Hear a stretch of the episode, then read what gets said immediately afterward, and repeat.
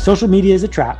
It's a trap for a bunch of reasons. It's engineered to make us feel bad, and it's engineered to have us say the wrong thing. So, my argument to people is find your practice, find your discipline, and put it in a place where the rest of the world isn't trying to stop it.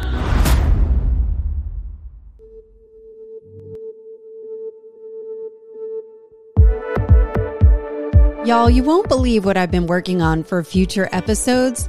Just know we are going to go much deeper and get much more personal. And it's going to change you. I know that's a big, bold claim, but I, I have to ask are you subscribed yet to this podcast? Please hit follow on whatever platform you're in or subscribe and leave me a review.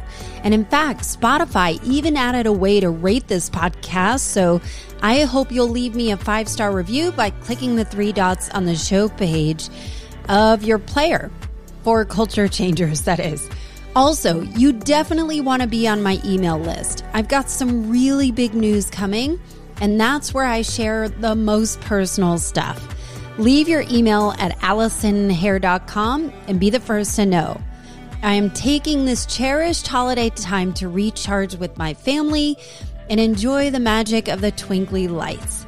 I have to say, I really treasure the slowdown, and for God's sakes, I've really needed it.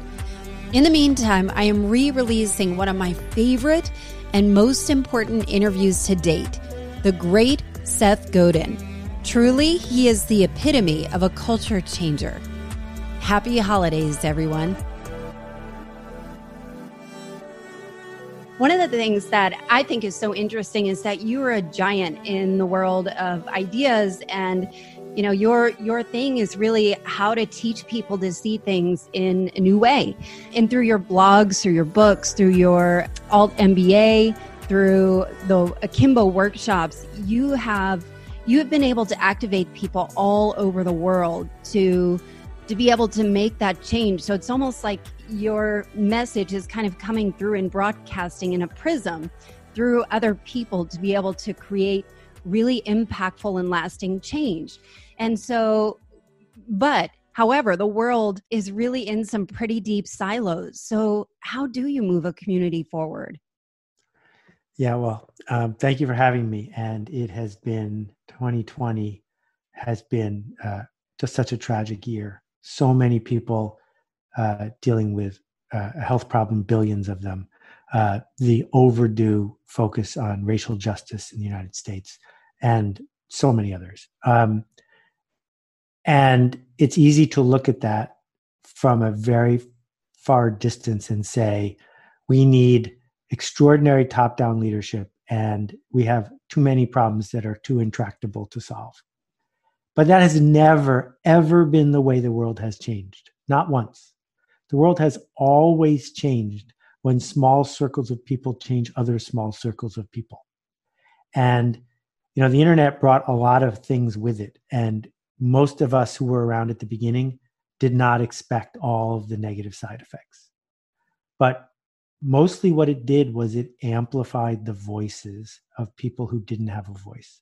And it dramatically increased the amount of connection that people had with one another.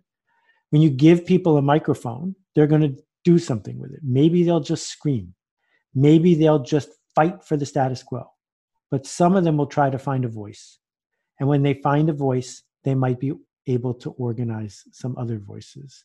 And the work of my professional life has been to help people learn to trust themselves enough to speak up in a way they're proud of and to say, Here, I made this, or Here, let's try this, or Will you connect with me?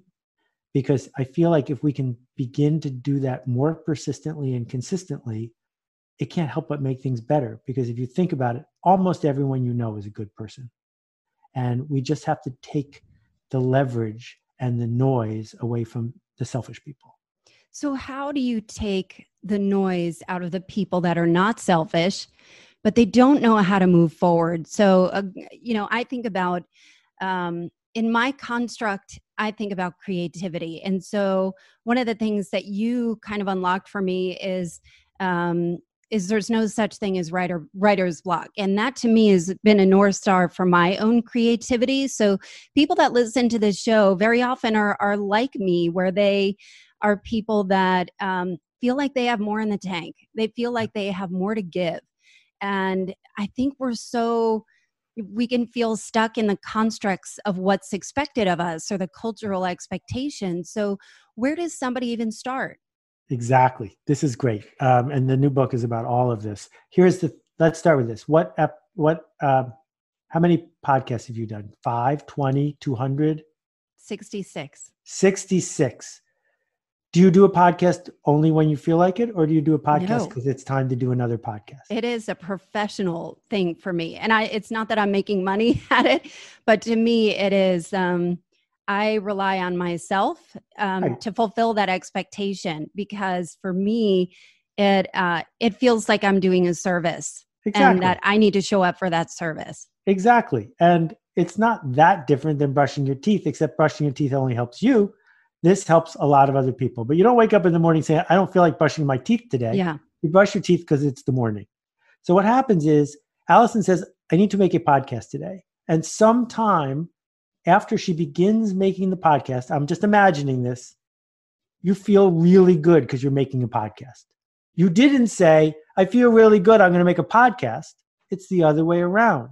We do the work and then we feel the flow. We do the work and then we feel inspired. And I learned this from my friend, the late Isaac Asimov. Isaac wrote and published 400 books in his lifetime. He invented the robot. If you have a vision of a robot in your head, he invented that. And I said, Isaac, how does somebody write and publish 400 books? And he walked me over to this little rickety typewriter in his apartment. And he said, every morning at 6.30, I sit here and I type. And I type until noon. And it doesn't matter if what I type is good or not, I have to type. Not allowed to stop typing. And because he understood that he was going to keep typing, his brain said, well, if you're going to type, I might as well give you something to say. Whereas the people who say there's writer's block are in advance announcing they have nothing to say as opposed to typing. And, you know, social media is a trap. It's a trap for a bunch of reasons. It's engineered to make us feel bad, and it's engineered to have us say the wrong thing. So, my argument to people is find your practice, find your discipline, and put it in a place where the rest of the world isn't trying to stop you. And I'm curious about your own practice because you publish a blog every single morning, um, 365 days a year. I've been uh, a big fan of your blog for 10 years. And I think because it is so brief is helpful, you know, but but it's so impactful as well. Is that did that start from your conversations with Isaac Asimov, or how did you get your own practice of? Because I think my guess, I'm assuming that when you wake up, like you publish like when it comes to me it's because you just hit publish not because you layered it in for weeks in advance. Is that well, I'm, I'm, I'm, guessing glad, i'm glad it feels that way. It's supposed to feel that way. Uh, once the streak felt like a streak it felt to me like it wasn't worth risking that i was going to get the flu. And so no i don't wake up at four in the morning and press a button. I used to And here's the embarrassing story of when I stopped doing that. Uh, longtime readers like you may know that one of my small obsessions, as someone who used to travel too much, is the poor design of bathroom showers at hotels. Because it seems to me there's no room for innovation. Every bathroom shower should be exactly the same. You're in a strange place, it's dark, it's early in the morning. You shouldn't have to need a manual to figure out how to turn on the shower. So I've written about this several times. And this was a particularly egregious one. And it was early in the days of the smartphone. So I took a picture of it and I posted it on my blog. And I got out of the shower and there was an email waiting for me. And somebody said, if you look at the picture just right, you can see that you're not wearing any clothes in the reflection. oh, no. And this could be the end of my career, right? Because that's not okay. So fortunately, for whatever reason, someone at TypePad was in some time zone when they got my email at 5:30 in the morning and they took down the picture. And my reputation was saved. And so ever since then, there has been a reserve, a buffer of posts that I wrote. Sometimes a post takes me five hours to write. Sometimes a post takes me five minutes to write. but the discipline of writing every day, that was my com- commitment based on what I learned from Isaac that said, a lot of people say I can't be a writer, but all you need to do to be a writer is to write every day. I think that that particular concept from from you was so freeing for me because there are times when I sit down, you know, and I I started a blog because of just that voice um, of you, you know, like just saying, just type, just type. It doesn't matter if it's bad. We need your bad ideas because then the yeah. good ones come out. And uh, it's it's amazing what's happened through there. Um, one thing I think is it tickles me to no end that you teach almost entirely in parables and your ability to to organize information in a way and tie it to a relevant story so quickly is pretty astounding. Um, and i imagine that's a practice for you too. Where did that begin it is in fact a practice uh, i began teaching uh, in 1977 in northern canada north of toronto in a canoe and uh, there's something really powerful about having an 11 year old get into a vehicle that's 17 feet long, for which they're the only person, the only pilot, and saying to that kid who might have been coddled or might have been uh, not treated well for the first 11 years of their life, okay, you can do this. Let's go. And watch their physical and emotional state change when they realize it's up to them. And that's that when happened I got, to you. Yeah. Didn't your yeah. father leave you? Oh, my father did not leave me. Wait, no, no, no. Whole, Wait, that's a whole other. I'm um, using all my stories. Um, but in that moment, I realized that turning on that light was my life's work. And because I can't be up in Northern Canada right now doing that, I do this, but it's the same thing. And what I discovered is teaching the physics of uh, hydro engineering and how paddles flow through uh, fluids does not help anybody learn to paddle a canoe. And what you need to shift is attitudes. And the way we shift attitudes is by doing something, not uh, taking a test about it. And so that's why I do workshops. That's why I don't just make videos. That's why my posture is uh, you learn to ride a bike, you learn to walk by doing something that didn't work until it worked. And if I can encourage you to do that in the modern world, then you're going to get better at it. So, do you feel like action is secure to everything? It sounds like it. Well, I'm not, I don't know about everything. Right. I don't want the people who are working on the vaccine that we all need right. to just make stuff up as they go along. I do believe that justice, for example, comes from activity, not from theorizing. I believe that when we start acting like the person we hope to be, that is the only way we will become the person we hope to be. And so through right action, even though the results don't always match, we get the chance to do more right action. And um, I get very frustrated with people who know they're doing something wrong and then say, I'm just doing my job. Mm. Because we are lucky enough to live in a world where for most of us, you get to pick what your job is. And uh, just because you got paid a lot to be on Wall Street doesn't mean you should be doing credit default swaps. You had a choice. And please don't tell me you were just doing your job. You know, it's interesting that I think about 2020 and just what you said right now is that we're at such a pivotal time where there is truly a confrontation and a dismantling of so many systems, whether it is racism and uh, equality, um, police reform, even the elections. Uh, this is an election year, and when this comes out, uh, we are we are voting, and uh, and there's so much out there. To me, I feel like all of this, like you said before, is long overdue. That some of these systems, the hi- hierarchy or hierarchical systems that my parents and your parents knew from a cultural norm perspective no longer work. I think this is an incredible reckoning. And I wonder what your thoughts are on the cultural upheaval. You know, do you look at it in a positive way? Um, and, and where do we go from here? You know, what a lot of people don't remember is in, in the darkest days, sorry, part of my computer just crashed. what a lot of people don't remember is that in the darkest days of the Soviet Union, there were lots of people in the Soviet Union who liked it exactly the way it was. And the status quo is the status quo because it's really good at sticking around. If it wasn't, it would have been gone a long time ago. I think the biggest change agent of our time was the internet, in that it exposed a lot of things that had been hidden and it gave voices to a lot of people who didn't have one. So if there's only three TV networks and there's only one or two newspapers in a town, the status quo has way more power. And so what ended up happening is something that from almost any distance looks like chaos. And it could easily be chaos in very painful directions that don't work.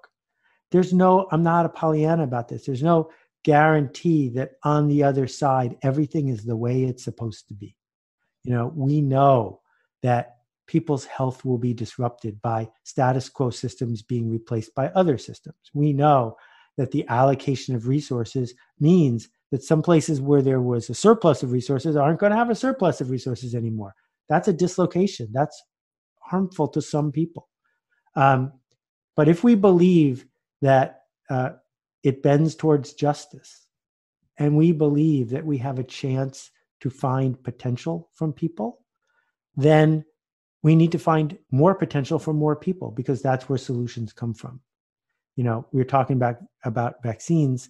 Um, polio is virtually gone, and it's gone because a couple scientists working in a group of hundreds of scientists showed up and contributed something. But 100 years earlier, those scientists, because of their background, wouldn't even have been allowed to go to school. And so the question is who are we not giving a microphone to? Who are we not giving leverage to? And how do we unindoctrinate so many people so that the brainwashing doesn't stick around? Because if you've been brainwashed into believing you can't contribute or believing that you're a victim, it's hard to contribute. And so I think the peer to peer part is how do we make it so every neighbor, every teacher, every authority figure looks at a human and says, this person has something to contribute. I think it's such a powerful place to be. And it's it's amazing too that um, you don't really need to go to college. You can become a YouTube star and make way more money than you and I do. you know, uh, it's it. I think it is like a level playing field. And one of the things that is interesting about you is that you've written on quitting, you've written on building tribes, you've written on uh, marketing, uh, you've written on so many different topics, and now it is uh, on creativity. How do you choose the topics, and do you tap into what the world needs now, kind of thing? Why why is it why creativity now? Um, okay, I just want to put one pin in something. Uh, it's not a level playing field even if everyone has a smartphone. Because if you've been brainwashed into thinking you can't speak up, that's just as powerful as not having a microphone.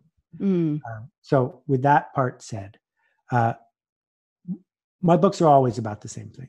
Yeah, they are. um, and uh, I call this thing marketing, but it wasn't called marketing in the old days. They kicked me out of the Direct Marketing Association. They banned me. That the people who think they want marketing to be that other thing don't understand what I do. Marketing is the act of making culture better by bringing your work to the world in a way that you are proud of. And so I wrote The Dip because I was dealing with some people who were stuck. And I told four people in a row the same advice and it made a difference. I was like, well, I could probably share that. And it's too long to be a blog post. And I'm willing to commit a year to my life to making a book called The Dip. So here you go. So, what I found in the last few years because everyone has a microphone, because it does appear to be a level playing field. Why are some people shipping creative work and some people aren't? Why are some people able to look at podcasting and say, give me a mic? And other people say, I'll just listen to Joe Rogan. Like, why? Why? Did, where did that happen? It happened because the brainwashing runs really deep. It was uh, set up to touch all of our fear buttons to get us to stand back and let the experts do it even you know nobel prize winner bob dylan he's constantly talking about the muse and ghosts and he doesn't write the songs they write themselves this is nonsense this is nonsense this is a man who's made 50 albums and has performed in public that more times than I have blogged, which is a lot of times, right? And he shows up and he does the work. That's what he does, but that doesn't make good copy, right? And so what I wanted to do was demystify it. And I wanted to say, you know what? If you study Woody Guthrie as much as Bob Dylan studied Woody Guthrie, and then you show up in uh, Greenwich Village and you show up and you show up and you show up, yeah, you'll make something pretty good sooner or later, or you won't. But at least you'll be on the journey.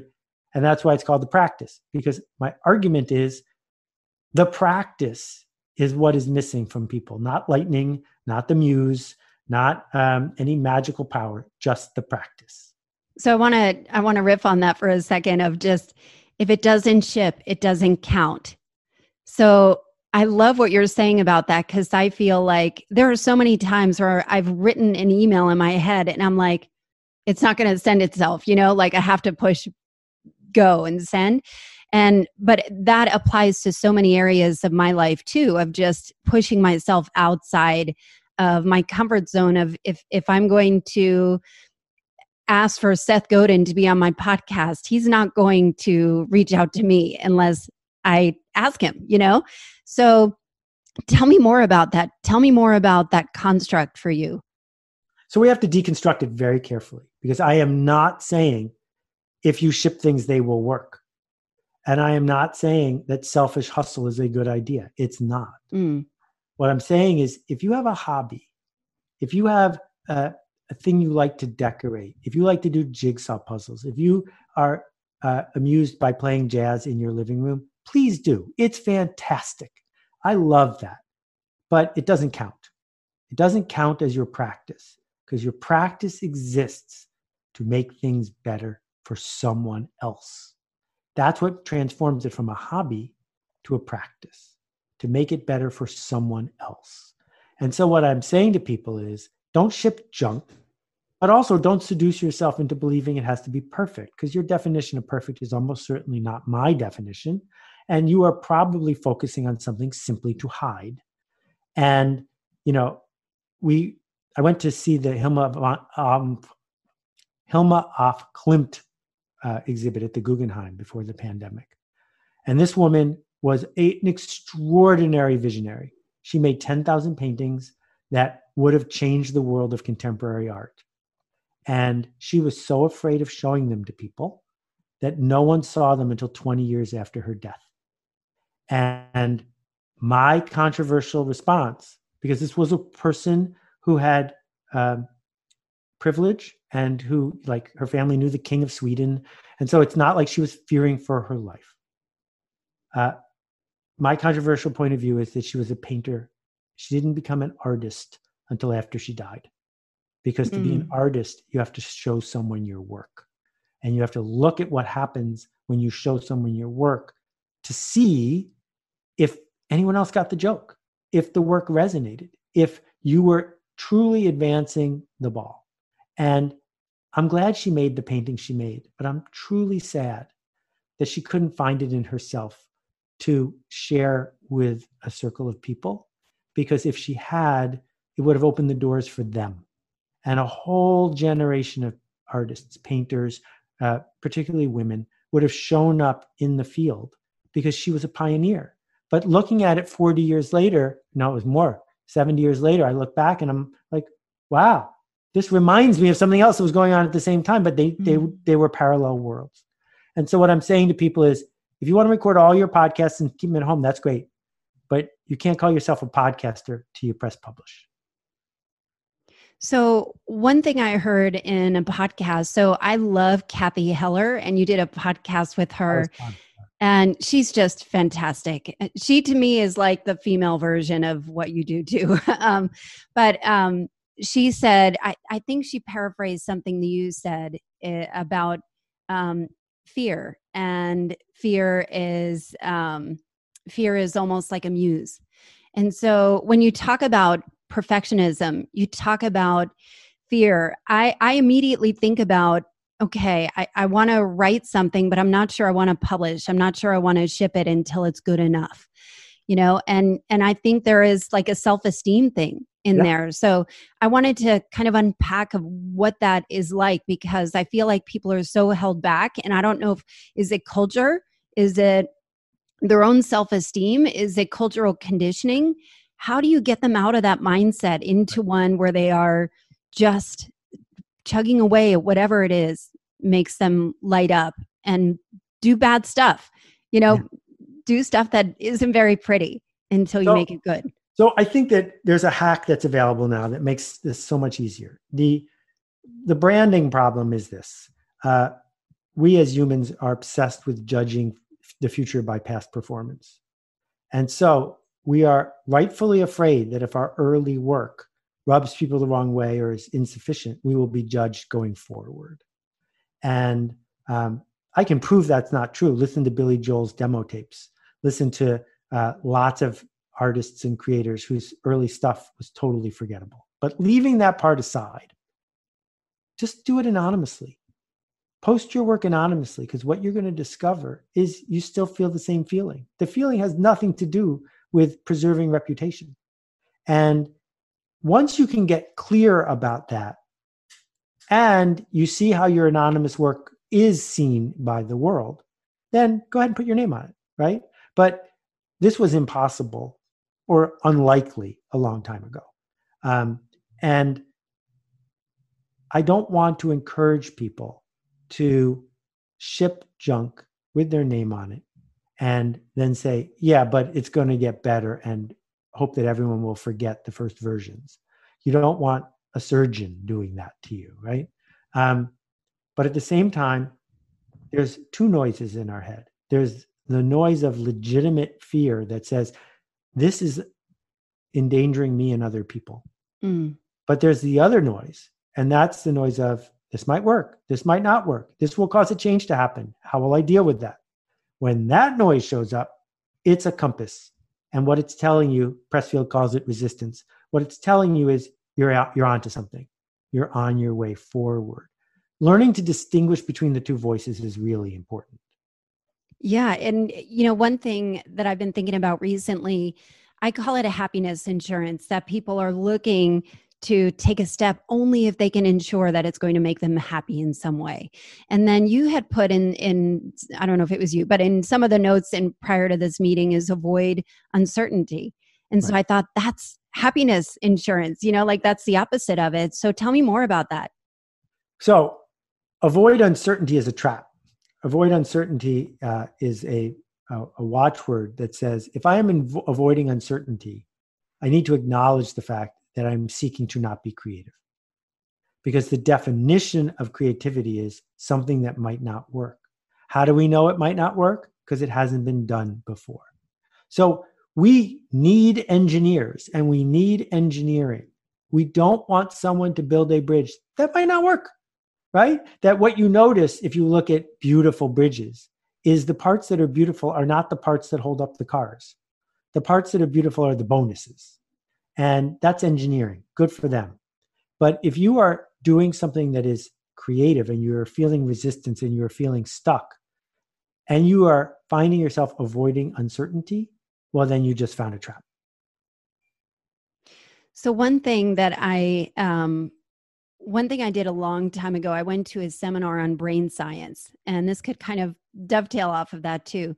And the concept was that our brain, most of the time, is just repeating old patterns and is never really present because if it's in fight or flight mode, it's taking over. If it's just repeating patterns, um, it it uh, it's just repeating patterns. So why some people find themselves in the same situation, same relationship, the same you know uh, abusive relationship that they might have been, or the same bad job, you know, with a bad boss um, in a in a different job or whatever. And she said something that stopped me dead in my tracks, and I'd love to get your thoughts on it. She said, you know, the only time that you are ever truly present is even with your brain is when you're creating. And that to me, I was 29 years old and I remember it changed everything for me, just that. And I wonder if you believe that. Yeah, I'm not, um, I think that, you know, um, we have lots of insight, Marvin Minsky and others, about what the mind is and what the brain is and all those other things. and I'm no expert on that. But I will tell you that I am completely addicted to the feeling of fresh that comes from being present in solving an interesting problem. And creativity, I don't believe creativity is letting the muse out. I think creativity is defining the interesting problem and going at solving it. And human beings know how to do that. And um, we pretend that's not what we're doing because it's more romantic to do the other thing and it lets us off the hook. Mm. But tomorrow there's going to be a blog post from me, and that's an interesting problem. And so for free, I was able to find myself a daily addiction that um, gives me satisfaction and some people get a benefit from. That uh, is something I would do even if no one read my blog because it's an interesting problem. And one way to look at a life well spent is how many interesting problems were you able to work on? I loved your definition of solving in interesting problems. And you can correct me if I'm wrong, but it was something you can't look up on Wikipedia. Yeah.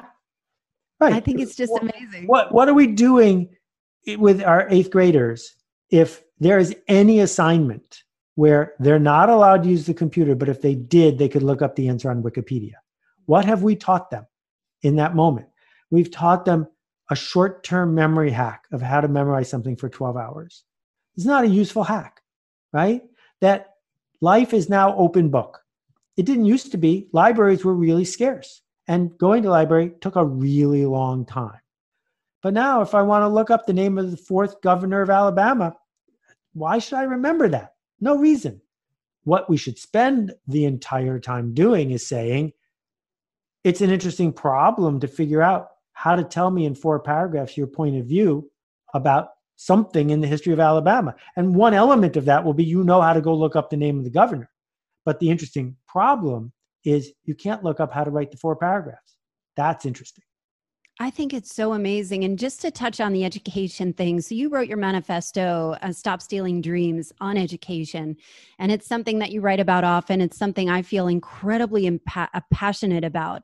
And I'm wondering, how do you, like, you laid out a blueprint to solve the education problem. And how, how do we move that forward? There's so many inequities racially, socioeconomically, and even just a broken system, especially in the US. Um, that how do we even begin to solve that problem? And this question is coming from a, uh, a school administrator too, um, yeah. that feels really passionate about it too. But how do we how do how do people like me as a parent or school administrators how do we begin to sh- turn that ship yeah well so i'm not giving myself as much credit as you are thank you um, i didn't lay out exactly how to solve the problem but i did lay out what the problem is mm.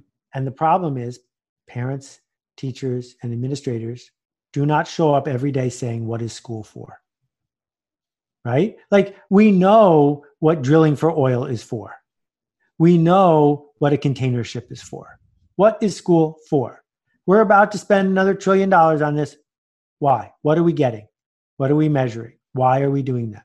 And all I'm saying is, I have an answer about what I think school is for. What do you think school is for? Because if we're not asking the question, it's really unlikely that school is going to change. Because right now, what school is for is satisfying the status quo. Mm. That is, it has a optimized bureaucracy for persistence. And what's really interesting, you know, during the pandemic, pre vaccine, people couldn't go to class. So what happened? Well, people, quote, went to school from home, but they didn't. Data shows that the typical kid went to school for 20 minutes or 30 minutes a day. I've been working on optimizing for online learning for more than five years. Not one educational institution called me up and said, How are we going to do this?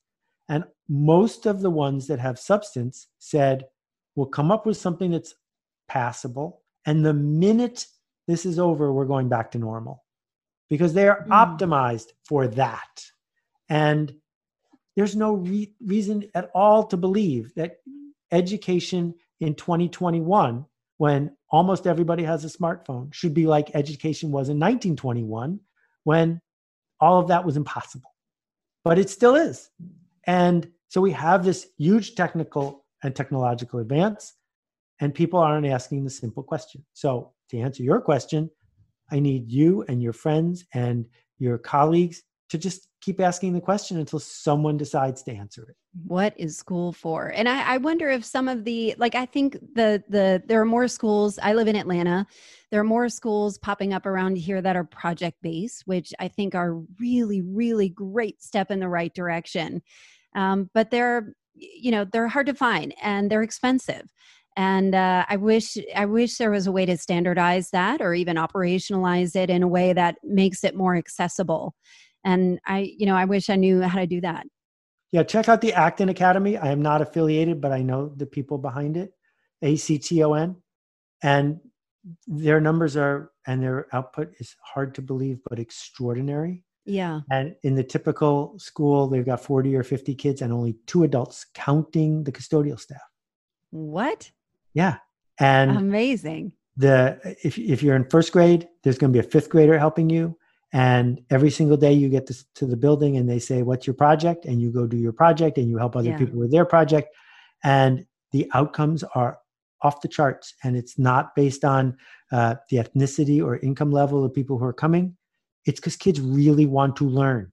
Kids do not want to be educated. And they're totally different things you're right and it seems it seems like such a fresh and modern and obvious approach but so hard to kind of disrupt the status quo with that and you know one thing i'm i'm curious about is um you know we we are hardwired to fit in. We are hardwired to you know to be in the social constructs and you know i think about my son. My son is 7 i'm in his room. I'm surrounded by legos right now and uh he um he he desperately feels like he needs to feel like he belongs but he's a different child. He's not he doesn't like sports. He's kind of more thoughtful. Um, he's more reserved and uh, he he is he is who he is but he's a little bit of a mess until he finds where he belongs.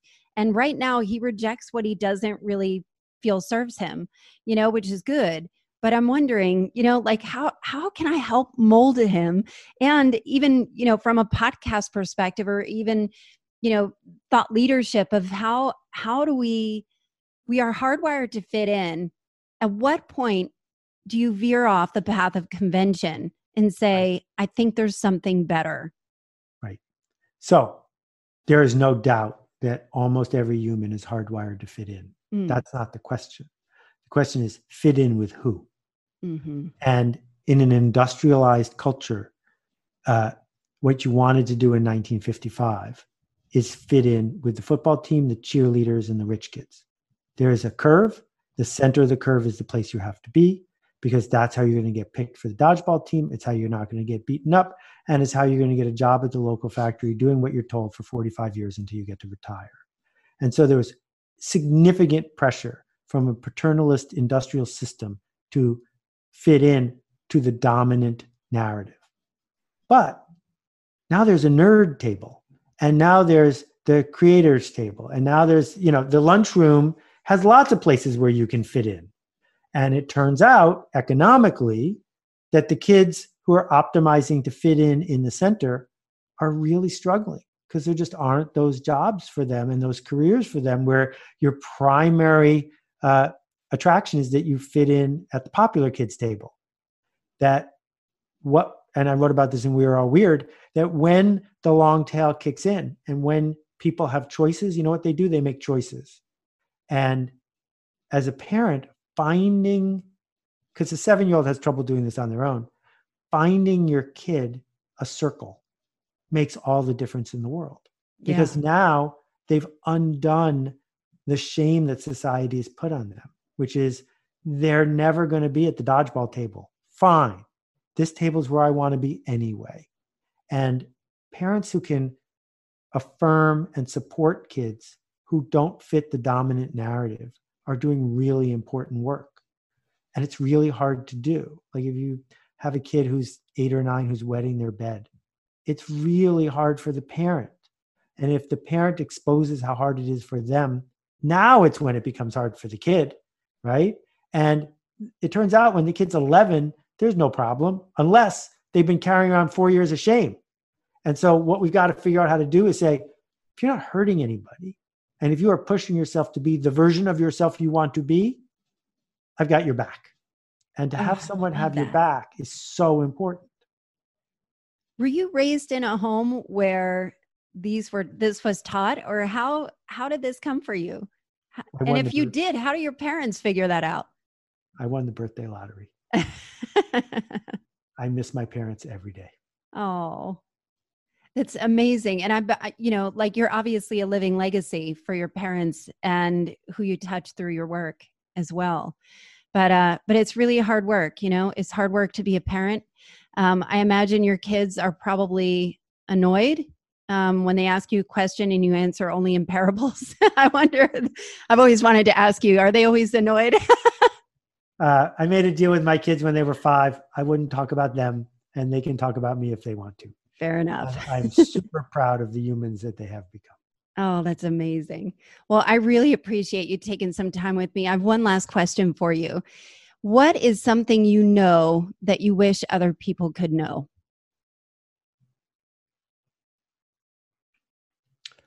Um, we get to decide what okay is. And if you want to, you can say that everything's going to be okay and you can be right. I love that. And there's such a beauty in the independence and the self-trust. And I think um I think that your message from all the work that I've consumed by you has everything to do with self-trust and something that we're missing. Would you agree? Well, the title of my book was going to be called Trust Yourself. And we changed it a week before we went to press. Um, yes, I think that when we see in a society of people who have free choice and who are privileged to make choices, those people not doing the thing that's brave, it's because they don't trust themselves to do it. Mm. And there's so much out there too. So I'm hoping I'm hoping that your book and your work continues to do that. And uh, I'm hoping to continue working with you through the workshops and uh, spreading the word. So thank you so much. That's this has been an absolute joy for me. Well, thank you. You're you're a pro and you're generous, and the people who are listening are really lucky to have you in their ear. Thank you so much. I'm gonna go and cry. Thank you, Allison. You're the best. Wow. I can't listen back to this conversation without getting choked up for a lot of reasons. Not only at the opportunity to share his thought provoking and stirring ideas with my audience, but to talk to a man whose work I've not only followed, but put into practice in my own life. He's a legend. In fact, this podcast started because I participated in one of his Akimbo workshops. Now, what ideas are you taking away from this episode? What stood out to you? Please take a screenshot of this episode and post on the socials and tag me and Seth Godin. I'm giving away a free copy of Seth's The Practice, his new book, for a lucky winner. I've linked everything in the show notes. And now I want to get this message out to as many people as I can. The interview is also up on YouTube if you prefer a video. I hope you'll follow me on the socials and go to AllisonHare.com for more. As always, thanks for listening, and I'll see you next week.